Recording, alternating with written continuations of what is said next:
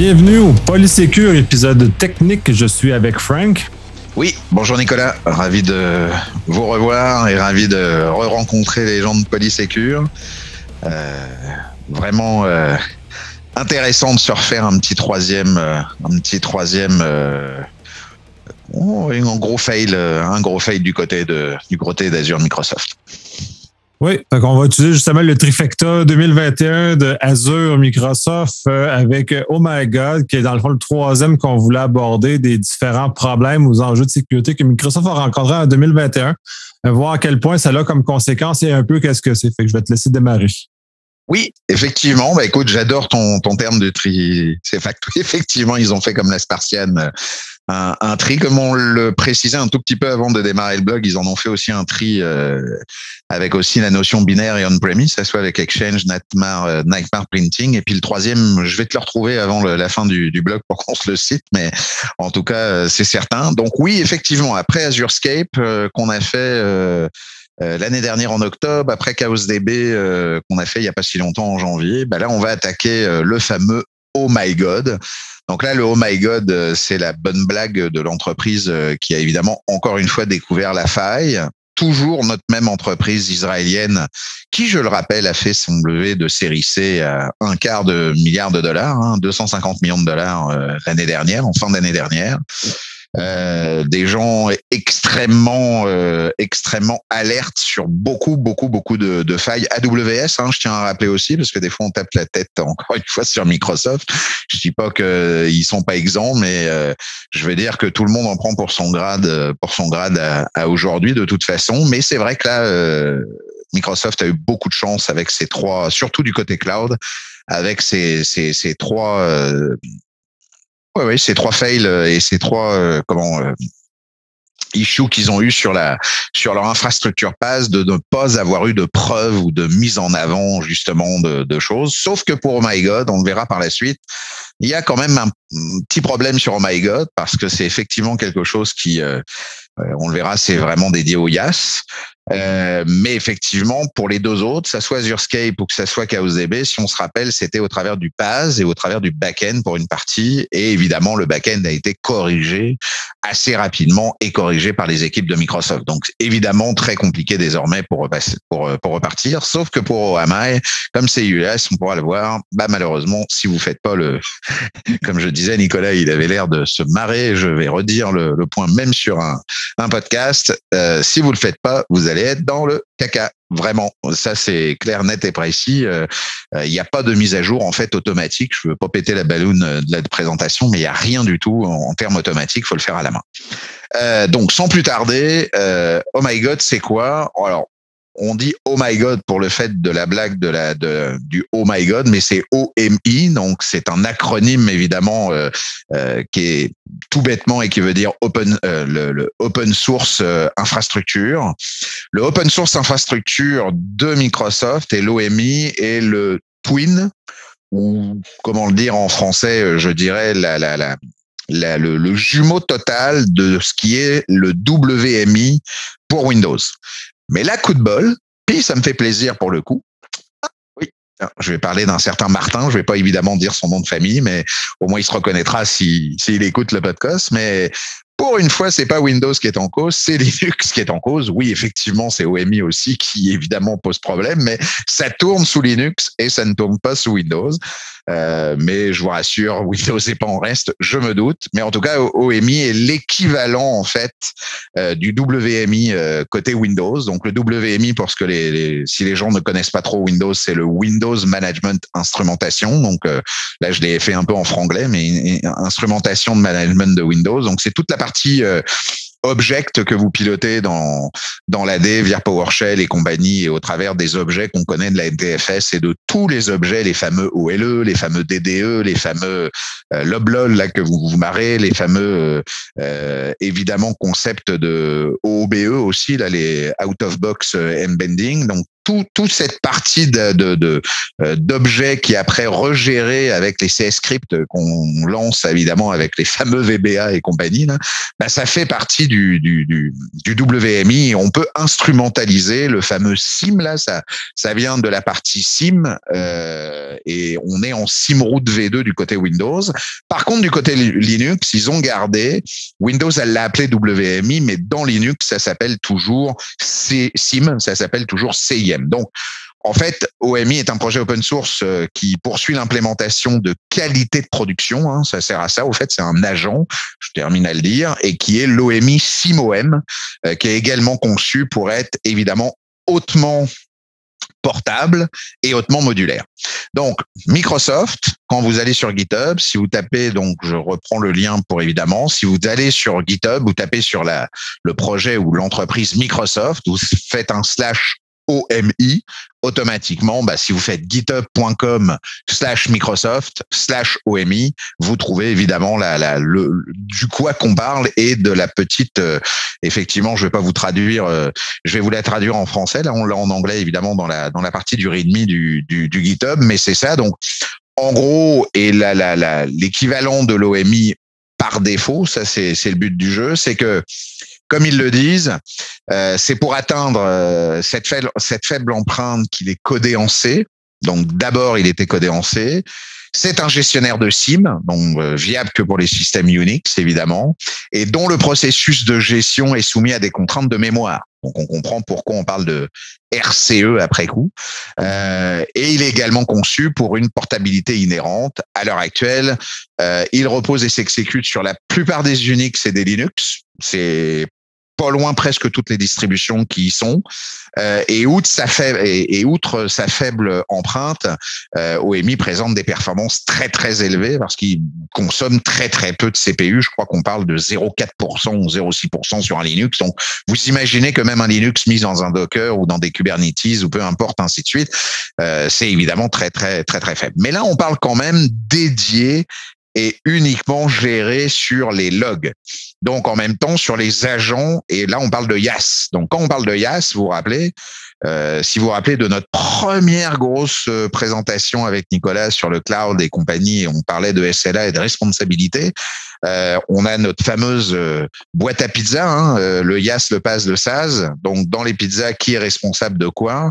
Et ben là, c'est la même chose. Le YAS, on est presque responsable de tout, sauf le fait que Microsoft vous donne l'électricité, vous donne accès évidemment à une infrastructure et que vous avez le droit de taper on ou pas. Mais dès que vous montez une machine, ben là, vous perdez l'intégralité de toutes les responsabilités que vous pourriez avoir en mode SaaS ou en mode PAS, où là, c'est l'intégralité de l'équipe interne de Microsoft ou de Hein, d'ailleurs ou GCP qui vous fait les choses. Donc dès que vous êtes en mode IaaS et vous, en pardon et vous montez la machine, vous devenez obligatoirement responsable de vos mises à jour, de vos patchs, de vos gestions de sécurité en termes. Est-ce que je veux un, bah, les barres métal déjà maintenant dans les data centers et surtout chez Microsoft, ça y est depuis deux ans, c'est chiffré. Mais est-ce que vous voulez votre chiffrement à l'intérieur de votre disque? Est-ce que puis ça les layers, les gens ont du mal à le comprendre? Est-ce que éventuellement vous voulez euh, monter un Linux ou un Windows, mais ça, vous devez évidemment le upgrader vous-même. Donc, ça revient au même. Là où il y a quand même, et je suis pas totalement d'accord avec Microsoft, c'est qu'on peut évidemment effectivement avoir une notion de responsabilité, mais ceci étant dit, il faudrait savoir que cet agent soit installé. le problème, c'est là où le bas blesse. Puis je, je le précise au effort, parce qu'en fait, euh, si vous le savez que vous l'installez vous-même, si vous le faites pas, c'est votre responsabilité. Mais si effectivement le cloud provider aujourd'hui public décide pour diverses raisons et variées et pour sa gestion lui-même personnelle, ce que je peux comprendre, installer évidemment un certain nombre de choses, on estime là de l'autre côté que cette fois-ci, c'est à lui de maintenir ses agents évidemment à jour ou de prévenir suffisamment euh, bah, les gens qui utiliseront évidemment la notion d'IAS pour dire, oh, effectivement, ce qui a été le cas quand l'erreur, évidemment, ou en tout cas quand la faille a été trouvée, mais avant ça, même si la faille a été trouvée, il s'avère que c'est l'entreprise israélienne qui s'est quand même poussé le vice comme moi je le fais des fois sous Windows d'ailleurs, je vérifie le fameux répertoire. D'ailleurs, je l'incite si quelqu'un, ça c'est un autre petit podcast que je proposerai à Nicolas, mais de vérifier les répertoires Windows Azure à l'intérieur de, Windows, de, des machines quand vous les installez. Il y a la même chose sous Linux et même AWS a ses propres folders où ils mettent leur propre agent dedans. Et là, on trouve des petites merveilles, je vais vous dire, c'est des pépites au chocolat parce qu'évidemment, la plupart du temps, ces agents-là sont installés à la va que je te pousse pas tout, mais quand même. Des fois, c'est même installé avec des droits qui sont via les droits de la machine, donc des fois très manipulables. Et pire, la plupart du temps, ça c'est surtout du côté de Microsoft, c'est normal, c'est fait en C Sharp. Je vous rappelle, on peut à DNSpy, oh, mes copains de Red Team, vous vous rappelez, bah, on peut tout décompiler. Donc ça sous-entend qu'on peut peut-être récupérer des choses. Je vous rappelle que le bug euh, je crois que c'était MDSEC, une entreprise euh, anglaise qui est très connue, dont son sigle est une pièce de jeu d'échecs en mode de, en mode de, de, de cheval avait découvert, en l'occurrence, c'était eux qui avaient découvert que quand on installait MSOL, le MSOL, donc le module qui permettait de online d'avoir accédé à la AD en version 1, avait installé en fait un, un service d'acompte de service dans les Windows qu'on installait pour évidemment discuter avec les modules que les gens allaient faire. Mais la clé, comme le mot de passe, était évidemment du côté de la machine. Donc, quand des mecs ont, décompilé l'agent. Coucou, ils ont trouvé la clé et le mot de passe par défaut. Et il y a même une POC là-dessus qui vous montre. maintenant, je vous le rassure, avec MD Connect et la ADFS et compagnie, ça a été évidemment euh, calfeutré depuis la version 1.3.21, un truc du genre. Hein.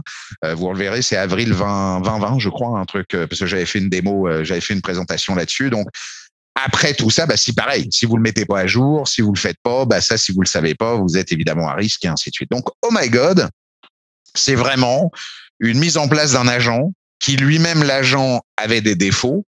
Donc, dans les spécialistes de défauts, puis là, j'ai pas été jusqu'à vérifier si, évidemment, je pense que, parce que par manque de temps, si on devait tout décompiler ou faire, mais c'était le RS exec d'une librairie qui se retrouvait être utilisée dans la compilation du C. Donc, cette librairie était évidemment avec un, un RCE. Là, on avait un buffer overflow qui vous mettait pouf, ça coupait le, ça coupait l'exé. Donc évidemment, si tout ça n'était pas évidemment patché, ben là, ça posait problème. Alors, de ça, l'agent ne fait pas de mal. C'est pas l'agent qui fait du mal. C'est le fait est de se dire qu'est-ce que ça génère par rapport à quoi comme service et pourquoi ou de quelle manière on pouvait évidemment le piloter. C'est là où, c'est là où ça pose problème. Je vous avise quand même que les autres, euh, comment euh, vulnérabilité qu'on a parlé de vulnérabilité qu'on a parlé avec Nicolas sur la partie de Chaos DB et sur la partie évidemment d'Azurescape, comme c'était des PAS, peu de CVE ont évidemment basculé parce que quand c'est des PAS, c'est évidemment le cloud public qui vient le mettre en patching et de ou en tout cas de corriger ses affaires. Là, le fait est, c'est que comme on a accès à une machine, automatiquement un CVE est ouvert. Et malheureusement, oh my God, c'est pas un CVE, c'est quatre CVE. Donc, en fait, ils ont mis quatre CVE. Le premier, c'est lui qui en découle sur les deux autres. Donc, c'est le CVE 2021 38 647. C'est celui-là qui est évidemment le plus important, qui va vous donner le 38 648, 38 645 et 38 649. Et le 38 647, euh, c'est lui qui est le RCE et c'est lui qui est la vulnérabilité d'exécution du code à distance dans le OMI. Donc évidemment, c'est un vecteur d'attaque de réseau, c'est une complexité d'attaque faible, c'est un privilège requis d'aucun, c'est une euh, intervention utilisateur aucune, c'est laquelle pire, étendue, bah là c'est non modifié, confidentialité élevée, intégrité élevée, disponibilité élevée oh my god, sur cette CVE-là, a eu, accrochez-vous bien, 9.8 de criticité. Donc, je vous dis bien, évidemment, il n'y a pas eu de preuve. Un peu compliqué à mettre en place si on n'a pas accès, parce que si quelqu'un a mis les réseaux, si les machines sont fermées vers des VPN, si les machines ont des firewalls, si les machines ont des... Bref, si on a évidemment le fameux GUA, le GEA que Microsoft dit maintenant même pour le cloud native, c'est-à-dire le Just Enough Administration, ça, c'est des fois dans un doux rêve, quoique les grosses boîtes sont quand même habituées, mais les petites boîtes un peu moins. Oui, mais ça revient toujours aux choses. Là, on va utiliser Trust également, sont des notions. C'est on a vécu Log4j qui était dans le, sensiblement dans le même degré de criticité et de tout problème. Ceux qui ont bien vécu, c'était dans des environnements scellés, des environnements qui étaient correctement cloisonnés. On revient toujours les notions de base, l'hygiène de base, généralement, sauf beaucoup de la mise C'est pas parfait, mais ça sauve beaucoup de la mise. C'est ça. C'est que si l'hygiène de base est bonne, si évidemment on ne met pas de, de système flottant ou de service flottant, mais le, le but du jeu, c'est surtout des YAS flottants, parce que ça va de soi, avec un just-in-time comme des RDP, des bastions, on va dire des bastions plus service que des bastions euh, pour du jump box. Ça, c'est, je suis assez d'accord avec maintenant la nouvelle, la nouvelle vague qui dit que les bastions ne servent plus à rien avec les clouds natifs qu'on connaît, ou en tout cas les bastions avec une VM qui va sur une autre VM.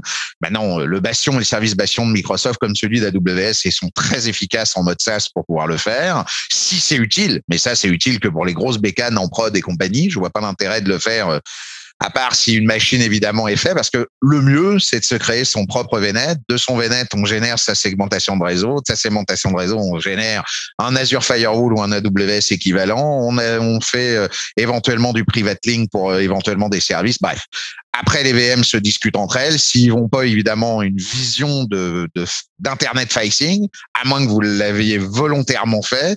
Si c'est le cas, au pire, je vous rappelle qu'il y a la délocalisation, enfin le désallouage de la machine pour l'éteindre, ou éventuellement le just-in-time pour lui ouvrir le RDP au moment où vous en avez besoin. Puis après, c'est de l'éteindre. Par contre, il est vrai que pour Oh My God, c'est un peu différent.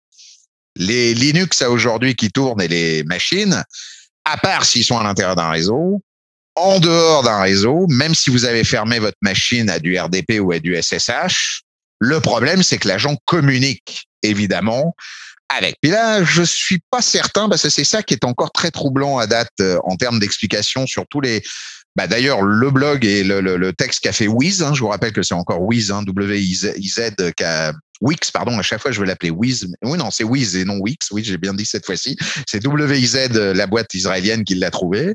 Euh, mais ce qu'ils disent pas, c'est qu'on voit que c'est bien dédié à un port, c'est bien dédié à du HTTP, je vais le préciser après au niveau HTTPS, mais c'est là où c'est peut-être éventuellement très troublant sur un point, c'est oui, tu es d'accord, mais faut quand même, et c'est ça que j'ai en... J'ose et je vais quand même oser le faire si Nicolas, on se prend des, des tomates, je la prendrai pour moi-même, celle-là. Euh, encore une fois, ils disent pas s'ils sont en black box ou en white box. Et ça, en cloud natif, ça commence sérieusement à me casser les bonbons. Parce que ça, je ne peux pas croire. Et puis ça, j'ai pas eu le temps de la tester. J'espère pouvoir avoir le temps. Puis je te reviendrai dans un prochain podcast pour dire si je l'ai testé, je vous le dirai c'est que je peux pas croire que même une VM avec un agent que Microsoft va mettre, même si cet agent est, corrompu, je te l'accorde, ou compromis comme on le voit, même si on dit que c'est sur le port 5986 euh, où il y a un autre port aussi, le 12 et des bananes que j'ai vu tout à l'heure que je vais vous redonner, oui, mais ce port-là, c'est dédié à l'interne du réseau de Microsoft. Je peux pas croire que je puisse le pinguer à même ma VM de l'autre côté, sachant qu'elle-même est pingée qu'avec deux ports, qu'est le RDP et le SSH. Il n'a pas pu m'ouvrir le port non plus au MI. Et c'est ça que le blog ne met pas en avant. En tout cas, c'est ça que le billet ne met pas en avant. C'est il met en avant que il faut être en interne. Ou là, effectivement, bah, si tu en interne, évidemment, parce que tu as les accès et tu as les droits. Mais là, moi, c'est pas la même chose que de dire. Et c'est là des fois qui m'ennuie un peu avec le cloud aujourd'hui public. Les gens oublient dès qu'ils font une découverte ou quoi que ce soit de dire Oh bah oui, puis euh, au fait, alors pour faire ma POC, vous devez faire un compte de service avec ses permissions. Ouais, mais là, t'es pas en black, là. T'es en grey ou en white. C'est, c'est, ouais, mais là, euh, t'étais comment pour faire le truc du oh my god? Oh, bah, j'étais global admin où j'ai accès à la subscription. Ouais, bah, voilà. Attends, moi aussi, je sais le faire. Enfin, je veux dire, c'est là. Oui, oui. C'est moi aussi, je suis capable de me faire mal tout seul. J'ai pas besoin des autres pour faire ça. C'est facile. C'est, c'est là où j'ai du mal à me dire, on n'a pas l'info, donc je vais pas dire qu'ils le disent pas ou implicitement ils pensent que c'est le cas. Mais ça, aujourd'hui, sur tous les textes que j'ai lus sur, euh, alors, Azure Skype et KOZB ne sont pas dédiés à ça. C'est du PAS. Il y avait un problème dans le PAS. Là, ça, ça paye cash. Là, c'est clair. On l'avait fait. Mais sur cette partie d'IAS, ça sous-entendrait que Microsoft, c'est assez cave de dire, ah bah non, euh, au fait, on vous a dit qu'on faisait du just-in-time. Vous ouvrez les RDP, on vous, on vous bascule et on vous bassine à tous les cinq minutes avec Azure Security Center. Enfin, maintenant, Cloud Defender ou avec tous les points de dire qu'il faut fermer tous les ports. Puis nous, on va pas fermer le port sur lequel, évidemment, on voit qu'en plus, on a un agent et que nous, on l'a pas attaché à un réseau, sachant que toute notre euh, infrastructure est dédiée là. Donc, c'est là où je me dis, ça peut être critique. Oui, c'est problématique. Si on est à l'interne. Mais pour moi, dès qu'on est à l'interne, c'est plus du black box. Donc par défaut, bah oui, ton 9.8 est critique parce que oui, lui il reste vivant parce que le, Oh my God est vivant, mais la probabilité, le fameux Likewood, il est à 1.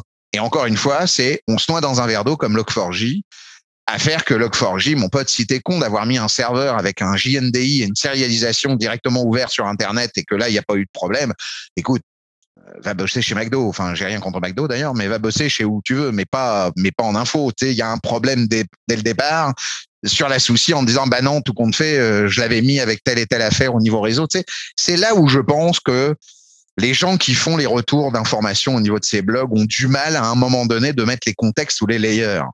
Et ça, dans le cloud, il est perdu de vue. Parce que si dans le cloud, évidemment, tu nous dis, bah non, il nous faut quand même un compte de service. Ah bah non, il nous faut un petit truc. Ah bah non, j'ai accès au tenant du côté M365, mais pas du côté Azure. Ah bah non, j'ai pas accès à la subscription. Ouais, mais là, il y a plein de layers. Là, là tu paumes les gens, tu fais une, une, un amalgame, en fait, qui est, qui est, qui est pas bon euh, derrière. Ouais, mais comme en réel aussi, puis c'est pour avoir géré une partie de la, puis aussi les Log4j, euh, tout le, le, le feu et l'énormément que ça l'a créé, euh, c'est parce que, un, c'est ce qui était diffusé publiquement était incomplet. Fallait, fallait réussir. Tu sais, imagine le, le, pauvre personne, la pauvre personne en TI qui n'est pas, est pas accompagnée par des experts en sécurité qui doit démêler ça, c'est juste complètement fou. Parce que même moi, des fois, je perdais un peu le fil de où tout ça allait et tous les dangers. Et même en 24 heures, c'était d'une faille qui était d'une criticité pas très élevée, qui pouf, a tombé à 9. Parce que finalement, il avait découvert que, OK, il a découvert que euh, la, les premières, le, problème, c'est que tu étais capable de faire exécuter euh, dans une machine interne parce que toute la, la chaîne qui se faisait, mais c'est le seul premier que tu étais capable de façon de télécommander un problème plus loin. Mais télécommander, il fallait déjà que tu fasses quelque chose qui puisse avoir une connaissance minimale. Tu sais, c'est pas je m'improvise pas puis pouf, je vais aller télécommander les serveurs internes. Tu sais, là, il y a, il y a un, un, degré de complexité associé à ça qui va avec. Par contre, là, si ton, ton, ton facing, il est là, puis il, rentre, ben là, c'est sûr, ils vont en prendre pied instantanément, puis ils vont faire des caca partout dans la maison. Là. Mais au moins, il faut que ce soit pas face à Internet. Puis en même temps, pour revenir à ce que tu dis juste, et je reçois après sur évidemment OMI, mais en même temps, comme je disais à l'instant, de mettre du JNDI, parce que c'est JNDI qui était évidemment agressé au travers de Log4j. En même temps, ce serait quand même cave de mettre des accès à du GNDI vers des AD dans un serveur qui soit Internet facing, évidemment là-dessus, hein, je rappelle, sinon faut vraiment aller voir ailleurs si j'y suis. Et de l'autre côté, comme tu dis, le user agent et compagnie, si vous dites pas dans quel contexte vous le faites et que ça sous-entendrait qu'il y a une entreprise qui dit alors, moi, j'ai laissé ouvert mes ports d'entrée directement de mes routeurs. Vous pouvez aller sur une machine où ce port d'entrée va vous accéder à un site web qui lui-même est vulnérable qui lui-même discute avec du GNDI, évidemment que j'ai branché avec mon AD parce que je savais qu'il était vulnérable, et que maintenant vous pouvez piloter mon AD pour aller me siphonner mon truc excusez-moi, messieurs, dames, mais avant d'avoir faire tout ça, on dirait même une mode de recherche pour un truc genre euh, pour des, étudiants de quatrième année à l'université. Oui, je peux comprendre que ça, ça soit fait pour leur expliquer comment ça fonctionne, mais un des gars l'a fait, euh, que je connais au travers du Hackfest, l'a fait en Docker pour le montrer. Putain, même pour monter le Docker, monter le code, monter le truc, monter le machin et faire que c'est fait, ça lui a mis une heure. Et même pour le pour générer en effet toutes ces affaires-là. Donc tu t'imagines pour quelque chose qui a du legacy et compagnie. Donc tout est cumulé, tout est confondu. Ça fait peur là où ça devrait pas. Ça permet aussi en fin d'année, je permets de le glisser, d'augmenter évidemment. Euh, Nicolas me dispute pas, mais d'augmenter évidemment, euh, je pense les, les, les fonds, les fonds de projet pour aller récupérer quelques quelques bonnes sommes d'argent, ça fait du bien, hein, au moins ça, ça, ça gonfle. Ça paye les cadeaux de Noël. Ah, ça paye, euh, ça paye les cadeaux de Noël. Mais ça, ça nous fait paraître aussi que les gens de sécurité sont aussi pour la plupart des incompétents parce qu'ils auraient peut-être pas vu ça. Et de l'autre côté, ça nous fait faire comme si qu'on était des pompiers, qu'on allumait le feu pour aller l'éteindre derrière. Ça, je déteste ça parce que ça ne, ce n'est pas vrai. Les gens en sécurité, moi, avec tous ceux que j'ai en tout cas la chance et le privilège avec qui je travaille, sont des gens plus que conscients, plus que corrects, plus que intelligents, voire même dix fois plus que moi d'ailleurs, et avec en plus euh, une certaine intégrité où ils vont pas être pyromanes et en même temps pompiers pour essayer de se faire peur là où il n'y en a pas besoin. Donc, encore une fois, je crois qu'il faut minimiser les choses là où il faut les mettre et remettre les contextes en place. Et ça, je trouve qu'à aujourd'hui, la notion d'ailleurs de black, white, grey box, la notion aussi d'apprendre, d'apprendre tout ça, à savoir quel est le contexte, pourquoi et comment, Bah, si ça, on y revenait qu'à chaque fois que les gens se prenaient deux secondes en disant attends, attends, attends, c'est à l'interne? Ouais, bah ça, je m'en fous si c'est à l'interne, donc c'est pas critique. Euh, c'est à l'externe? Oh, t'es sûr que c'est à l'externe? On est d'accord. Ok, black, ça veut dire que là, en plus, t'as tout faux derrière dans ton dans ta, ta, ta, ta gouvernance de policies, ta gouvernance de pare-feu, ta gouvernance de routeur, ta gouvernance de BGP, ta gouvernance. Waouh, ça fait beaucoup de faux quand même. Hein ça fait beaucoup de monde qui est vraiment pas bon dans, le, dans, la, dans la compagnie. Tu sais, c'est, là que ça semble, ça semble bizarre. Et puis je me permets évidemment de te lire en même temps. Je reviens sur euh, OMI là, au niveau évidemment de la des points, euh, comme dit d'ailleurs euh, Microsoft, parce que je quand même, euh, bon là on, on, parle de Microsoft par défaut, donc je veux quand même aussi leur donner, et ben, ils n'ont pas le droit de réponse, donc je leur donne le droit de réponse pour moi là, mais au travers évidemment de ça, c'est que ça a donné la possibilité d'avoir des ouvertures d'installation du botnet Mirai. Il faut savoir que le botnet Mirai utilise des ports. Hein, ça veut dire que, évidemment, certains membres de la communauté qui tournent autour de Microsoft, à cause de ce bug-là, du fait que c'était évidemment dans des machines, mais encore une fois, ça sous-entend des machines qui interagissent avec d'autres machines ou des gens qui bossent dans des VM qui ont évidemment accès à d'autres VM et qui sont dans le même réseau ou des machines à l'extérieur comme les nôtres, mais qu'on a accès au travers évidemment de nos tokens et nos accès classiques pour le faire. S'ils sont eux-mêmes contaminés, évidemment, ça pose problème. Si en même temps aussi tu bosses avec une VM du côté prod ou du côté dev ou du côté intégration, puis que dans cette VM tu fais tes mails ou tu cliques sur des trucs qui sont des phishing, en toute logique, il y a quelque chose que t'as pas lu quelque part ou t'as pas bien suivi le NDA de ta boîte. Aussi, ça, on pourra en reparler pendant 10 heures. Mais je permets de préciser encore un petit message. Mais bon, mis à part ça, le fait est, c'est que, évidemment, alors que de nombreux attaquants recherchent le port 5986, qui est le port évidemment que OMI, euh, God avait évidemment ouvert, ils constatent en même temps qu'il y a des attaques sur le port, je voulais le rechercher, le 1270. Et le 1270, c'est vraiment le port euh, dédié au botnet, euh, évidemment. Donc, en raison du nombre d'exploits et de preuves de concept facilement adaptables et disponibles avec le volume d'attaque de type de reconnaissance, évidemment, tout ça a généré, euh, a, généré évidemment le CVE et que des exécutions évidemment de commandes là-dessus. D'ailleurs, beaucoup beaucoup de choses sont présents euh, de Wiz. Vous allez euh, aller sur les CVE, des CVE, vous allez trouver beaucoup de choses au travers de GitHub et autres pour évidemment vous je dirais, concentrer les, les, les, informations sur Oh My God, euh, parce que dans les informations, ce qu'il faut et ce qu'ils ont sorti, c'est comment se prémunir. Évidemment, comment faire une checklist euh, au travers de dire est-ce que je suis contaminé ou pas? Donc, je vous rappelle que Microsoft a mis en place très rapidement, euh, dès qu'il a été publié, euh, dès je crois fin septembre, des queries pour Sentinel quand vous êtes sur Sentinel, des queries pour être compatible en dehors de Sentinel pour évidemment du, éventuellement si vous renvoyez ça sur du Fortinet, sur du F5, sur du Checkpoint et compagnie. en même temps, la possibilité de lancer aussi des codes PowerShell pour vérifier si vous avez des VM évidemment qui permettent de tourner avec ces, ces codes-là, puis qui permet aussi de checker évidemment s'ils étaient vulnérables. Comme ça, ça vous permet, bah, en toute logique, oui, mais tout dépendait des versions d'ailleurs, mais normalement toutes les versions euh, depuis lors. Et puis, je rappelle que ça a été vu et corrigé par Microsoft sur l'OMI le 11 août 2021. Souvent, beaucoup de gens, Nicolas, n'hésite pas à intervenir pour évidemment ajouter euh, des commentaires de ton côté, mais beaucoup de gens me demandent en disant des fois, et pourquoi euh, on patch le 11 août 2021 et que le CVE sort un mois plus tard? Donc, je précise, euh, comme le podcast est là pour l'éducation aussi, je précise qu'il y a un disclosure. Normalement, en plus, le 11 août, ça veut dire que le disclosure de Wiz, et j'ai été vérifié, Wiz avait, on a parlé à, Microsoft en mai. Le temps que ça soit prouvé, machin, que Wiz fasse le boulot, faut que Microsoft ait le temps et que ses équipes pour mettre, évidemment, je vous rappelle, en production et corrige les affaires, parce que tout ça en découle. Puis ça, après, le CVE ne peut pas être dit parce qu'au moment où le provider sur lequel ça touche ou sur le fournisseur, eh ben, il faut aussi que tous ces partenaires sur lesquels cet agent repose bah, puissent aussi avoir le temps de eux-mêmes s'auto-adapter ou se corriger pour dire au fait euh, le paramètre que tu là je dis des bêtises mais le paramètre que tu passes on l'a enlevé ou on l'a amélioré ou c'est plus euh, tel tel buffer parce que là fallait qu'on qu'on le c'est plus ouvert c'est fermé à telle à telle taille.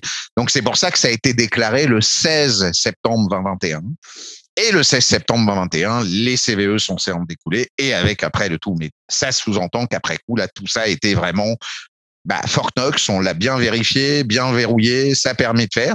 J'ai pas dit que ça n'empêchait pas que maintenant ça existait encore parce que les gens ont peut-être pas fait le, nécessaire pour mettre à jour évidemment leur machine. Ce que je redis ce soir, comme je l'ai dit au Chaos DB la dernière fois avec euh, avec la clé là, avec la fameuse clé du du, du. Surtout, surtout, si vous avez pas testé vos Linux, là ce soir, on est le 11 février à 17h22 testez-moi vos Linux avec l'agent et surtout mettez-les à jour à la main. Allez voir le, le Microsoft Oh My God. Allez voir aussi, je vais donner les liens évidemment à, Nicolas sur la partie évidemment de, du MSR, euh, du MSR. Et puis vous avez aussi un, un tech community, un blog tech community qui a été euh, qui a été mis en place. Donc il faut évidemment et important et important euh, important de faire. D'ailleurs, à ce niveau-là, je me permets de dire, parce que souvent, la, en tout cas pour ce domaine-là, on me disait, mais ça touche à quoi? Qui est vulnérable avec évidemment euh, la partie côté service? Évidemment, sont vulnérables tous les clients qui utilisent des Linux machines. Ça, on vient de le comprendre, c'est ce qu'on vient de dire. Mais toutes les instances, évidemment d'Azure, qui utilisent aussi ces Linux machines, c'est pour ça qu'aussi Microsoft pour lui-même devait le patcher. Donc ça, ça a été fait. Hein, évidemment, puisque lui-même, des fois, quand il fait du PAS, euh, balance évidemment des machines Azure. On doute bien que ça, ça devait être fait. Mais en l'occurrence, ça, jouait sur les Azure Automation, ça jouait sur les Azure Automatic Update, ça jouait sur Azure Operation euh, Management Suite, le fameux OMS que tout le monde connaissait il y a depuis 10-20 ans hein, dans les versions de serveurs, les Log Analytics, puisqu'en fait cet agent est là pour rebalancer les performances des machines, donc tout ce qui est audit et Lot Analytics et Azure Monitor, la configuration management, le fameux Azure, euh, enfin plutôt en PowerShell le DSC, là, le Desired State euh, Configuration, et évidemment Azure Diagnostic, et plus particulièrement, et ça, ça s'est découvert après coup, le Azure Container Insight. C'est comme je disais, container, c'est purement du Linux. Bah, si évidemment dans les containers, on a déjà fait aussi un, bon podcast sur les ACI. Hein, je vous avais expliqué qu'il faut prendre en production. Ça confirme en plus l'affaire. Euh, bah, dans les Azure Container Insight, là aussi évidemment, ça touchait, euh, une partie euh, à ce niveau-là.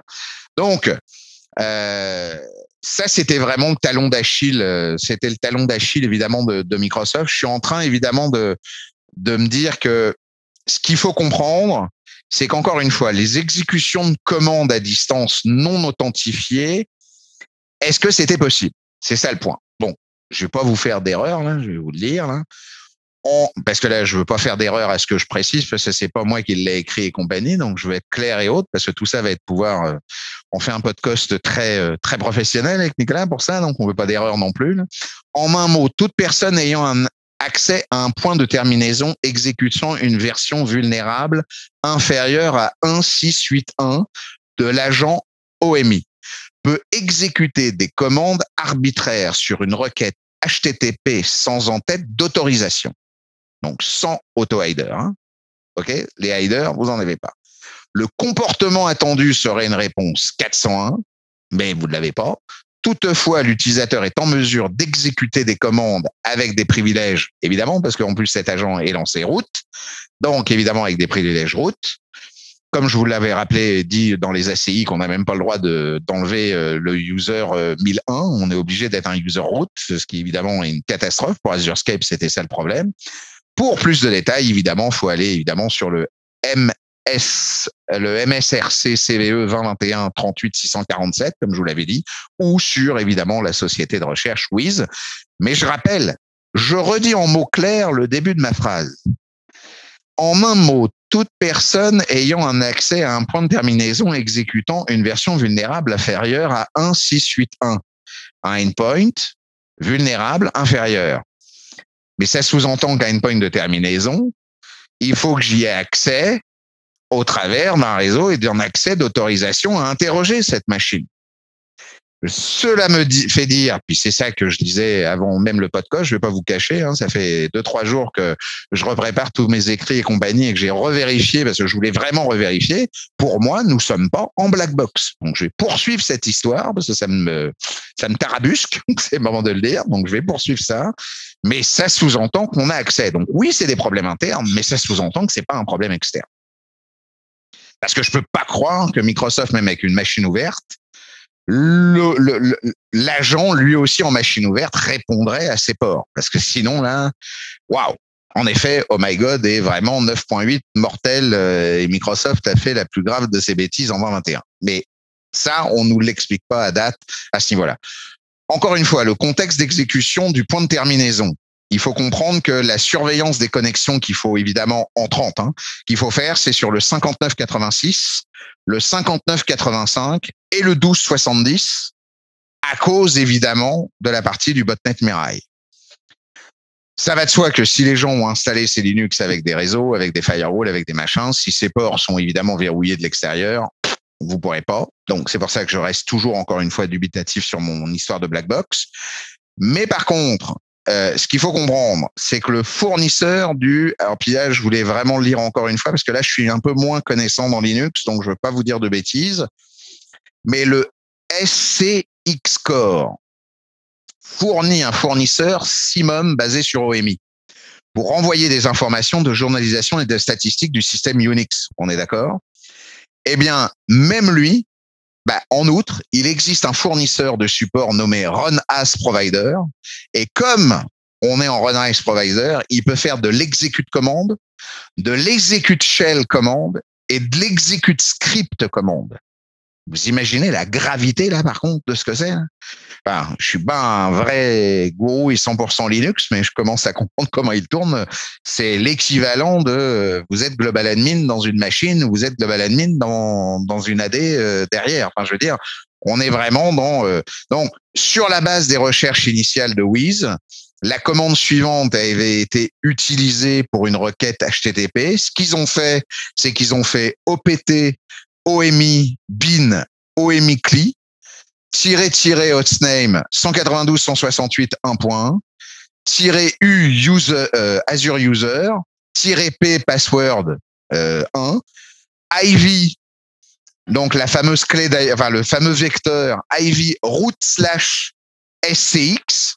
Et puis là, le root slash SCX, ils mettent évidemment le SCX operating system, exécute shell commande, commande ID timeout 0 où là ils mettent euh, commande euh, ce que vous voulez shutdown et vous aviez le RCE directement vous.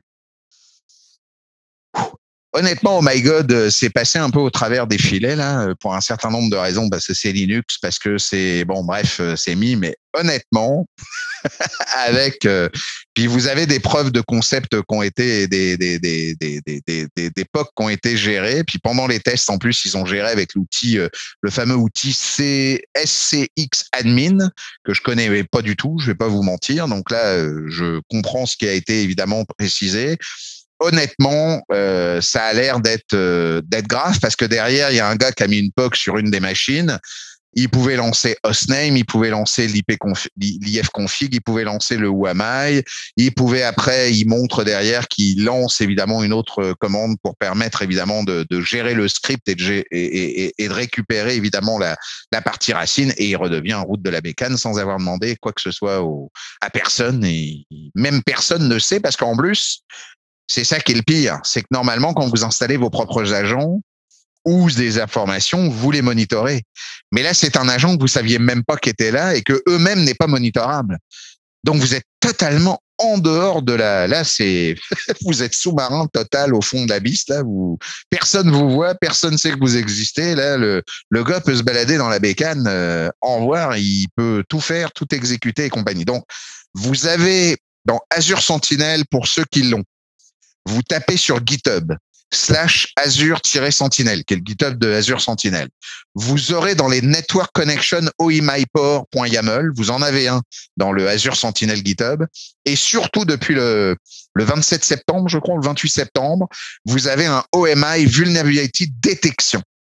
Et là, vous avez le query qui permet dans le détection. Si vous avez votre sentinelle de setup, foutez-la dans les analytiques, mettez-la, elle va mettre les incidents, elle va vous gérer au moins les trucs. Lancez le QQL dans votre log analytics aussi, comme ça vous serez sûr que vous verrez que si vous avez des monitoring et que dans vos logs analytics, vous avez euh, manié le HAMA, le fameux agent qui vous renvoie tous les logs de vos machines, au moins votre votre query va vous dire si vos Linux sont évidemment euh, évidemment gérés ou ou en tout cas vulnérables.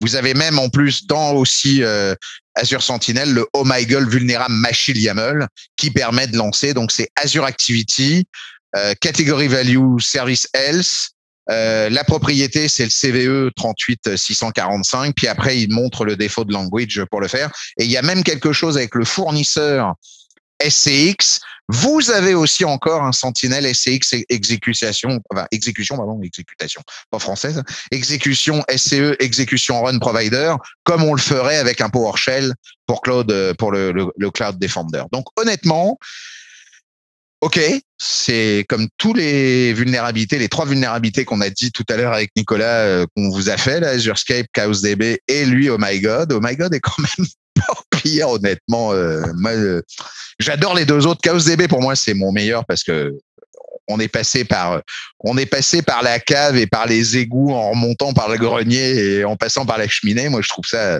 magnifique. Là, le Oh my God, c'est du connu classique parce que malheureusement, c'est un agent pas patché ou quelque chose qui a pas été fait. Mais le côté de passer par un Jupiter, euh, comme on l'a dit, euh, notebook et qui met euh, des points avec des azures puis qu'on prend tous les, les Cosmo DB derrière. Écoutez, c'était ça, c'est magique. Ça, pour moi, c'est des erreurs qui me tripent là-dessus, mais mais au niveau de My God, moi, ce qui me tripe moins, c'est de voir la capacité de tout ce qu'on est capable de faire et de tout ce qui en découle. Et là, par contre, à la différence du Log4j où on avait juste une interaction, je vous rappelle, avec de la sérialisation de l'AD et compagnie, où oui, effectivement, mais c'était pas spécialement RCE, c'est plutôt un siphonnage ou en tout cas une récupération de données. Là, par contre, ça sous-entend que le gars qui prend la main de la machine, les notions de possibilité de gestion, à date là, il est totalement invisible, il fait ce qu'il veut. D'ailleurs, les mecs du botnet euh, Mirai ont compris, hein, euh, pour le coup, hein, parce que le botnet, bah, ça vous permet de faire des zombies, hein, je vous rappelle, et d'attaquer évidemment en masse au travers de ça, mais ça pourrait mettre aussi de la crypto-monnaie.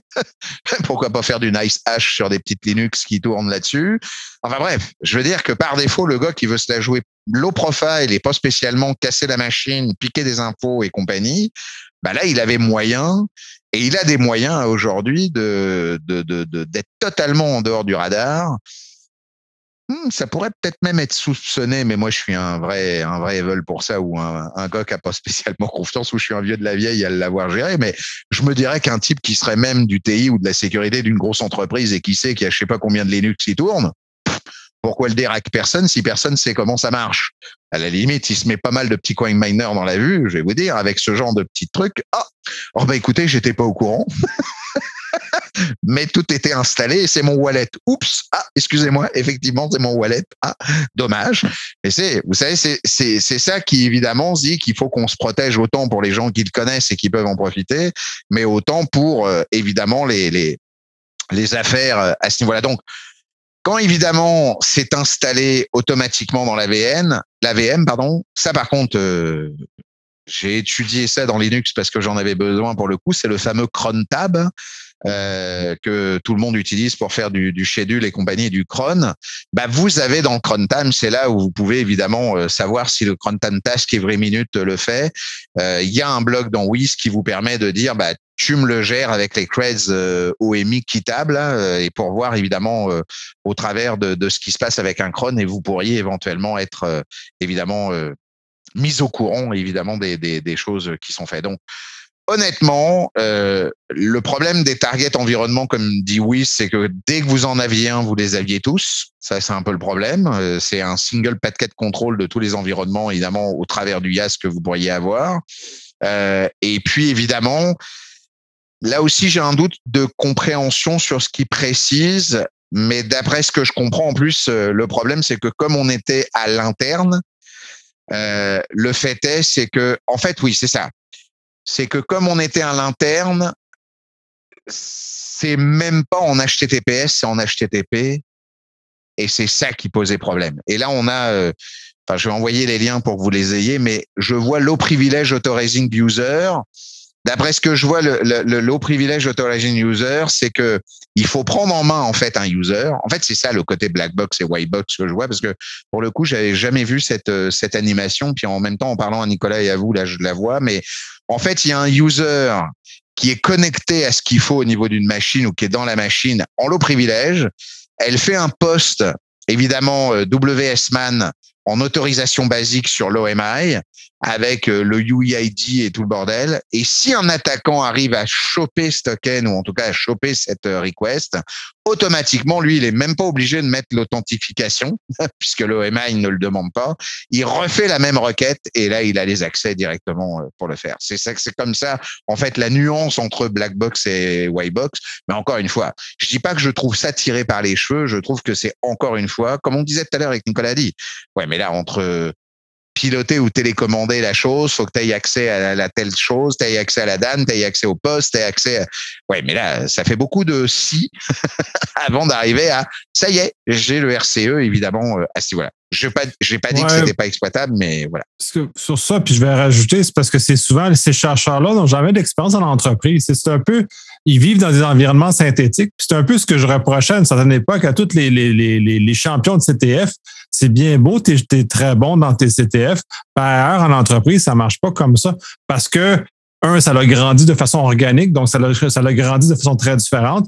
Et dans un contexte de production, il y a mmh. des choses qu'on ne fait pas oui, il y a des choses qu'on fait malheureusement. Fait puis, mais puis ça, ça vient créer des, situations qui sont comme tu mentionnes, euh, il y a beaucoup d'hypothèses. Et là, c'est comme dans un monde parfait, la, faille parfaite à l'arrêt, tu arrives là, tu mets 25 cents dans la machine, la machine a démarre. L'arrêté, il est rarement comme ça parce qu'il faut, travailler plus fort que ça. ça ne veut pas dire que les vrais attaquants ne le savent pas, mais c'est juste les chercheurs ont tendance à, parler dans un monde synthétique qui est rarement représentatif du monde qu'on vit, toi, puis. Oui, oui, non, puis en même temps, euh, je, voulais vous rajouter aussi un autre, point qui est important. Puis là, je l'ai appris honnêtement, c'est parce que quand on s'est dit avec Nicolas, on allait euh, attaquer ces, trois vulnérabilités, Oh My God était un petit peu plus... Euh, c'est pour ça que ça m'a, moi, ça, j'adore faire ça avec avec le fait est de, de, me sortir de ma zone de confort, puisque là on parle de Linux, donc c'est pas spécialement ma, ma, mon, mon, bac à sable de tous les jours, euh, même si je l'utilise effectivement et que tout est installé à ce niveau-là, mais c'est pas au travers de des frameworks utilisants. Moi, je suis quand même un, un bébé Microsoft et un développeur Microsoft par défaut, donc euh, moins peut-être agile à ce niveau-là, mais ce que j'ai appris de My God, puis là, en effet, en relisant mes notes, euh, je veux pas laisser passer cette affaire, c'est qu'en même temps, oui, le, le, le, le open source projet, évidemment, est, est, sur GitHub, encore une fois derrière Microsoft aussi, mais il est basé sur FluentD. Et j'ai appris que FluentD, c'était le agent leverage de FluentD Framework et qui a l'air d'être très connu dans le monde Linux et qui, euh, en l'occurrence, est un agent de package et un agent de download. Donc, en même temps, encore une fois, c'est un petit peu comme disait Nicolas tout à l'heure avec Log4j. Euh, Log4j se repose sur d'autres, d'autres se reposent sur Log4j. Euh, des fois, on est bien content d'avoir Log4j à titre gratos qui soit mis partout, un petit peu aussi comme sûrement FluentD ou, ou, OMI. Mais c'est sûr aussi que bah, la Wiz l'a fait, mais c'est facile aussi à crier au lieu éventuellement de participer à corriger évidemment les choses. Je sais que j'en ai moi fait quelques-uns, pas autant que j'aurais voulu, mais il est certain qu'il faut rendre aussi l'appareil parce que le monde open source ne peut pas vivre si évidemment on, ne, on dit bah, qu'on ne fait que de l'utiliser, mais malheureusement on renvoie pas spécialement le retour voulu. Et ça, c'est un petit peu aussi le problème. Donc c'est là où je me dis à, à, aujourd'hui, euh, des fois, faut pas spécialement tirer sur l'ambulance, faut se dire bah oui, on est bien été content de l'avoir à un moment donné. Euh, bah, si on l'avait découvert ou si on l'a pas découvert mais un autre, bah oui, mais on est c'est pas de notre faute puisqu'on l'a pas développé non plus. Donc on peut pas non plus dire euh, qu'on veut le beurre, l'argent du beurre et la crémière, comme on dit. C'est toujours le même débat. C'est qu'à un moment donné, si tu l'avais payé 100 000 dollars, je peux comprendre que tu râles. Mais quand tu l'as pas payé pantoute, c'est là où ça devient évidemment compliqué de justifier la râlerie ou le chialage évidemment qui qui est fait derrière. Donc c'est ça mon c'est ça mon point. Donc je rappelle quand même sur un point, puis là, je, en récupérant mes, mes dernières notes, je voulais surtout aussi le préciser, c'est que les agents binaries euh, qui sont évidemment du côté des directories, puis bon, allez, je veux pas relancer un débat là-dessus euh, du tout, mais moi j'ai du mal évidemment à savoir que selon les distributions, les répertoires, tout le monde, il y a des écoles dans Linux qui n'ont pas l'air d'être d'accord de mettre dans OPT, dans Home, dans etc., dans machin. On peut critiquer Microsoft, mais je me marre vraiment doucement avec tout ça. Bon bref, je fais juste un petit passage là-dessus, mais c'est pas grave. Je suis pas là pour euh, justifier ou critiquer là-dessus, mais là donc pour que vous puissiez savoir où ça se trouve. Je pense que c'est du CentOS ou du, euh, ou du Ubuntu qui est, qui est plus ou moins utilisé au travers d'Azure là-dessus. Donc c'est derrière OPT. Donc c'est OPT OMI où là vous avez le OMI package, vous avez OPT Microsoft SCX, là le fameux SCX provider, vous avez OPT Microsoft OMS config, là où les fichiers sont utilisés euh, continuellement et installés euh, et configurés pour l'agent. Et finalement, ensuite, pour l'agent lui-même, il est lancé dans OPT Microsoft OMS Agent pour évidemment, euh, bah, c'est là où est rené le fameux Fluentd Engine, puisque comme je viens de le dire, l'OMI a été basculé sur le Fluentd framework à ce niveau-là. encore une fois, aucune magie, hein, on n'a pas réinventé la poudre, on reprend un autre engine qu'on remet sur le truc, mais c'est ça. Donc, après, dans les convenances des logs, c'est géré, c'est gardé dans var OPT.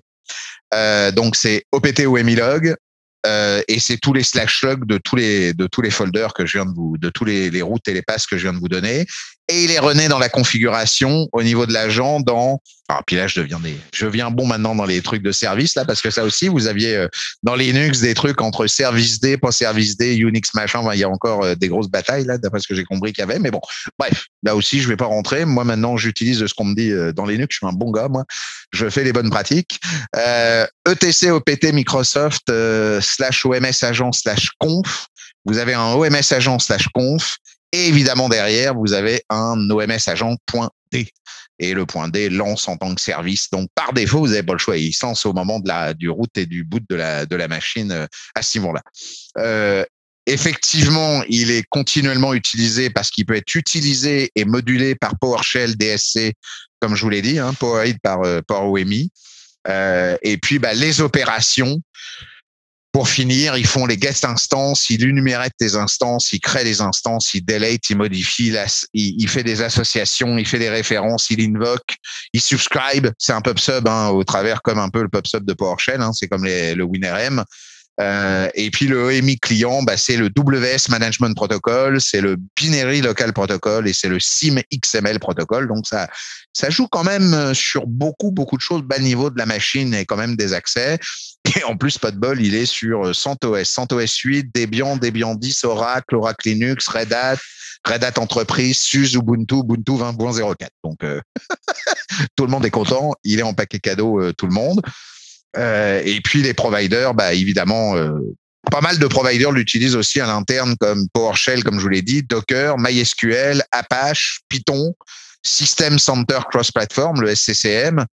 Euh, donc, euh, ça fait beaucoup de choses qui font que, vu ce qu'on s'est dit là, et au travers des installations de gestion, bah oui, il est temps évidemment de vite, vite, vite patcher, euh, de patcher vos affaires et de gérer évidemment vos, systèmes. Pour finir, et je veux vraiment être clair parce que je rejoins ma, dernière note là en même temps parce que le podcast et j'essaie de le faire vivant pour essayer de le gérer au, mieux. Mais honnêtement, dans la partie évidemment du euh, des, des, des, des, systèmes évidemment euh, et c'est là où j'avais pris une note c'est le seul que j'ai qui le dit c'est quand l'accès external est configuré et permet de communiquer en utilisant des Unix sockets ou en HTTP API. C'est ça qui fait que vous êtes peu et éventuellement ce qu'on pourrait appeler en, en black box et que là, vous trouvez évidemment une external ou un low privilege user pour exécuter le code, c'est là où j'ai plus de problèmes. C'est ça où je vous ai dit, j'ai retrouvé ma petite note là. J'en ai tellement écrit pour que Nicolas soit content sur son truc que j'ai, ça, faut je, je lisais tout. Mais c'est ça qui m'a fait dire de dire, ah oui, mais là, s'il faut que je dise, OK, il faut que je sois en external access. Donc, comme on s'est dit, si vous me mettez euh, une Linux en external access, OK, ça marche. Admettons que je monte une Linux moi-même maintenant. J'ai pas de, j'ai pas de réseau, j'ai pas de VNet où je lui dis, allez, c'est mon point SSH et le port 22, toujours pour être en admin. OK, je, je te laisse tourner.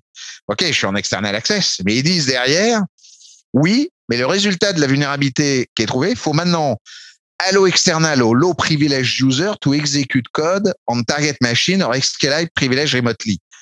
Donc ça sous-entend qu'il faut quand même que je dise qu'il faut que je trouve quand même quelqu'un qui soit low privilege, qui tourne ça et qu'ensuite en remotely j'arrive à trouver parce que si j'ai pas accès à, cette connexion parce que je dois être quand même autorisé, authentifié, bah, la personne qui est low privilège, elle est quand même authentifiée quelque part.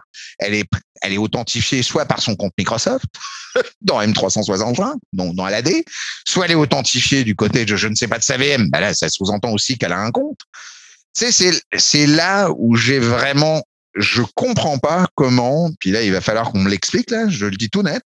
Pas de, vraiment, je ne vois pas comment, si c'est pas exposé. C'est pour ça que je vais quand même installer cette Linux et je vais vous faire ça et je reviendrai sur le podcast pour vous dire euh, exprès à savoir si effectivement on a accès à des ports qu'on ne devrait pas avoir accès. Est-ce qu'on est capable ou est-ce qu'on a on a cette fameuse différence entre comme j'en dis depuis le début, black box et, et white box à ce niveau-là, parce que là j'ai un, parce que si c'est en plus en même temps pour aller me faire du phishing quelque part, pour aller me récupérer un user, c'est pareil, c'est pas du, c'est pas du black box full.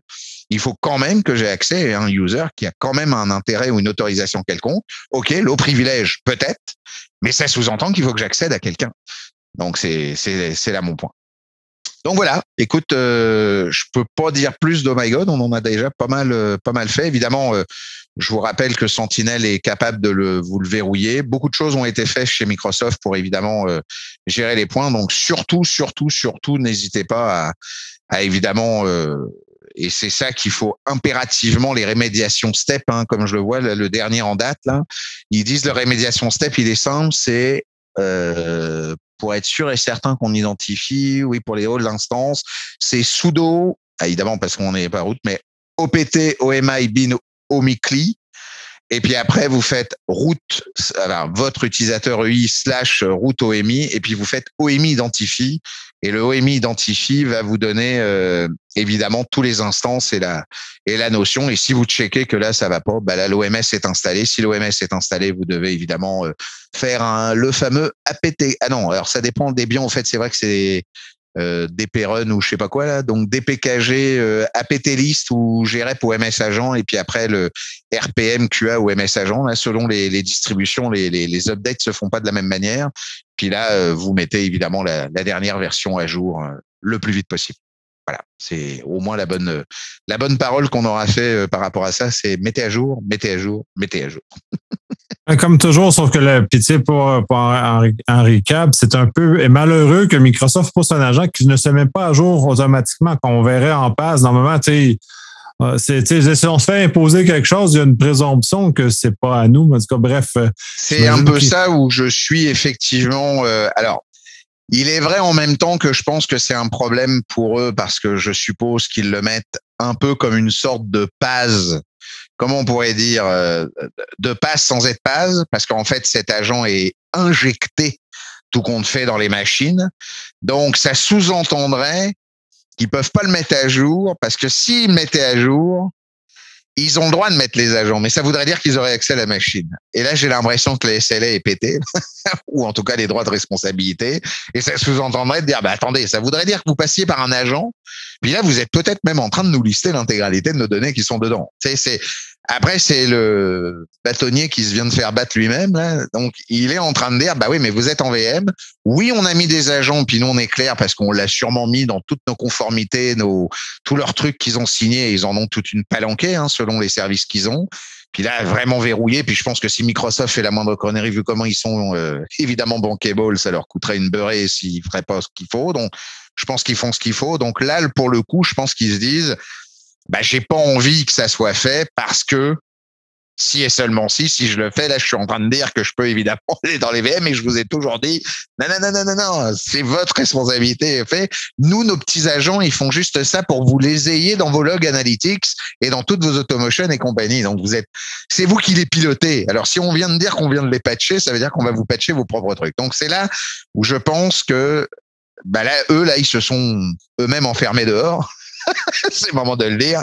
Ils n'ont pas le choix. Par contre, par contre, moi, ce que j'aurais trouvé, bah là, ils l'ont fait suffisamment dans tous les blogs, les machins, les bidules, je suis d'accord. Mais ce qui aurait été peut-être euh, intéressant, c'est de dire, Écoutez, on peut aussi faire un check par quelques services que ce soit, je ne sais pas à l'interne de tous les clients qu'ils ont. Enfin, peut-être que là, avec le nombre au niveau planétaire, je me rends pas compte, mais ça doit être énorme. j'ai cru voir à un moment donné, euh, grâce à Security Trail, quand tu fais onmicrosoft.com, tu arrives à 2,2 millions de sous-domaines. Donc, on estime que c'est 2,2 millions de clients fédérés.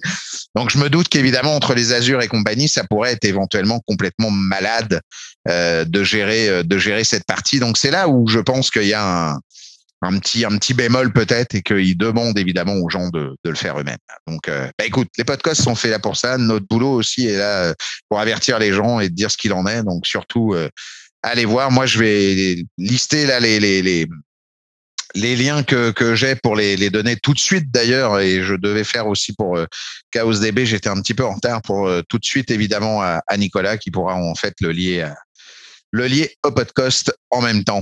Voilà, voilà. Très intéressant. Merci encore une fois. C'est un sujet complètement fou. Ah oui, écoute, c'était euh, honnêtement ces vulnérabilités. Je dirais pas qu'il nous en faudrait quelques-unes à chaque année pour qu'on se fasse évidemment les points. C'est pas le but, mais honnêtement, c'est sûr et certain. Puis je reviendrai honnêtement, je vais vraiment revenir avec cette idée de black box white box parce que OMI euh, aujourd'hui me fait vraiment euh, euh, capoter avec ça parce que bon autant pour les d'autres c'était à peu près clair et que c'était du pass donc tout était vraiment les boundaries étaient là les frontières étaient là mais là là il y a des choses qui sont dites peut-être de manière implicite mais je je la comprends pas. Donc il va falloir que je poursuive. Donc voilà je, sais dire quand je comprends pas. Même les les gants en sécurité on comprend pas tout non plus mais euh, en tout cas mon cas. Pour le coup euh, je vous reviendrai avec ça. Et puis bah écoute pour la pour le prochain podcast, c'est dans la lignée aussi, évidemment, encore une fois, des, des, des, des soucis ou des vulnérabilités. Euh, on pourrait éventuellement aller un petit peu plus loin sur le côté euh, sur le côté sentinelle en même temps SIEM euh, par rapport à ces vulnérabilités là et à d'autres. Et euh, là-dessus, je pourrais éventuellement euh, refaire un état des lieux en fait, si cela te, te convient, Nicolas, un état des lieux un peu de où en est les SIEM actuels et surtout où en est Azure Sentinel aujourd'hui? Parce que honnêtement, euh, Microsoft est en train de mettre, euh, c'est même pas les bouchées euh, 2, 3, 6, 8, 10, là, on est euh, dans des bouchées 100, là, et ça, ça prend une, une, proportion tellement énorme que je pense que ça vaudrait le coup de, de, de tenir au courant euh, gens qui t'écoutent parce que c'est ceux qui sont chez Microsoft et c'est quand même 80% des entreprises pro, là, pour beaucoup. S'ils avaient des doutes ou s'ils voulaient, je pense que ça pourrait leur, leur faire un état des lieux un petit peu de, de ce qui se passe là-dessus. Et pour ça, c'est-à-dire le log4j en était un, exemple et tous les, les vulnérabilités qu'on a parlé en, en étaient un autre euh, en même temps. Voilà, voilà. Oui, c'est un très bon sujet. Fait que sur ça, ben, je, on, on, va conclure. Oui, et puis, on conclut. Euh, Merci en tout ben, cas de m'avoir encore la prochaine. et la prochaine euh, pourra être faite. Et puis je, éventuellement une petite. On verra si euh, pour une petite demi-heure, je vous dirai comment j'ai compris les choses ou un petit quart d'heure, je redemanderai à Nicolas un, un, droit de réponse pour mon histoire de My Gun sur le, le, le, le black box ou le white box et sur ma POC que j'aurais fait ou en tout cas sur la compréhension que j'ai pu avoir au complet de la, de la, situation et des écrits que les gens ont fait. Puis comme ça, si s'il y a du vrai ou pas, euh, on pourra on pourra encore euh, faire nos vieux grincheux à la mode euh, les Muppet Show pour dire euh, non. C'est donc faut dire que c'est white box et non black box ou inversement. On se rejoint à ce moment-là. Je vous souhaite un excellent week-end et un excellent fin vendredi. Merci de nous avoir et merci de m'avoir écouté. Merci.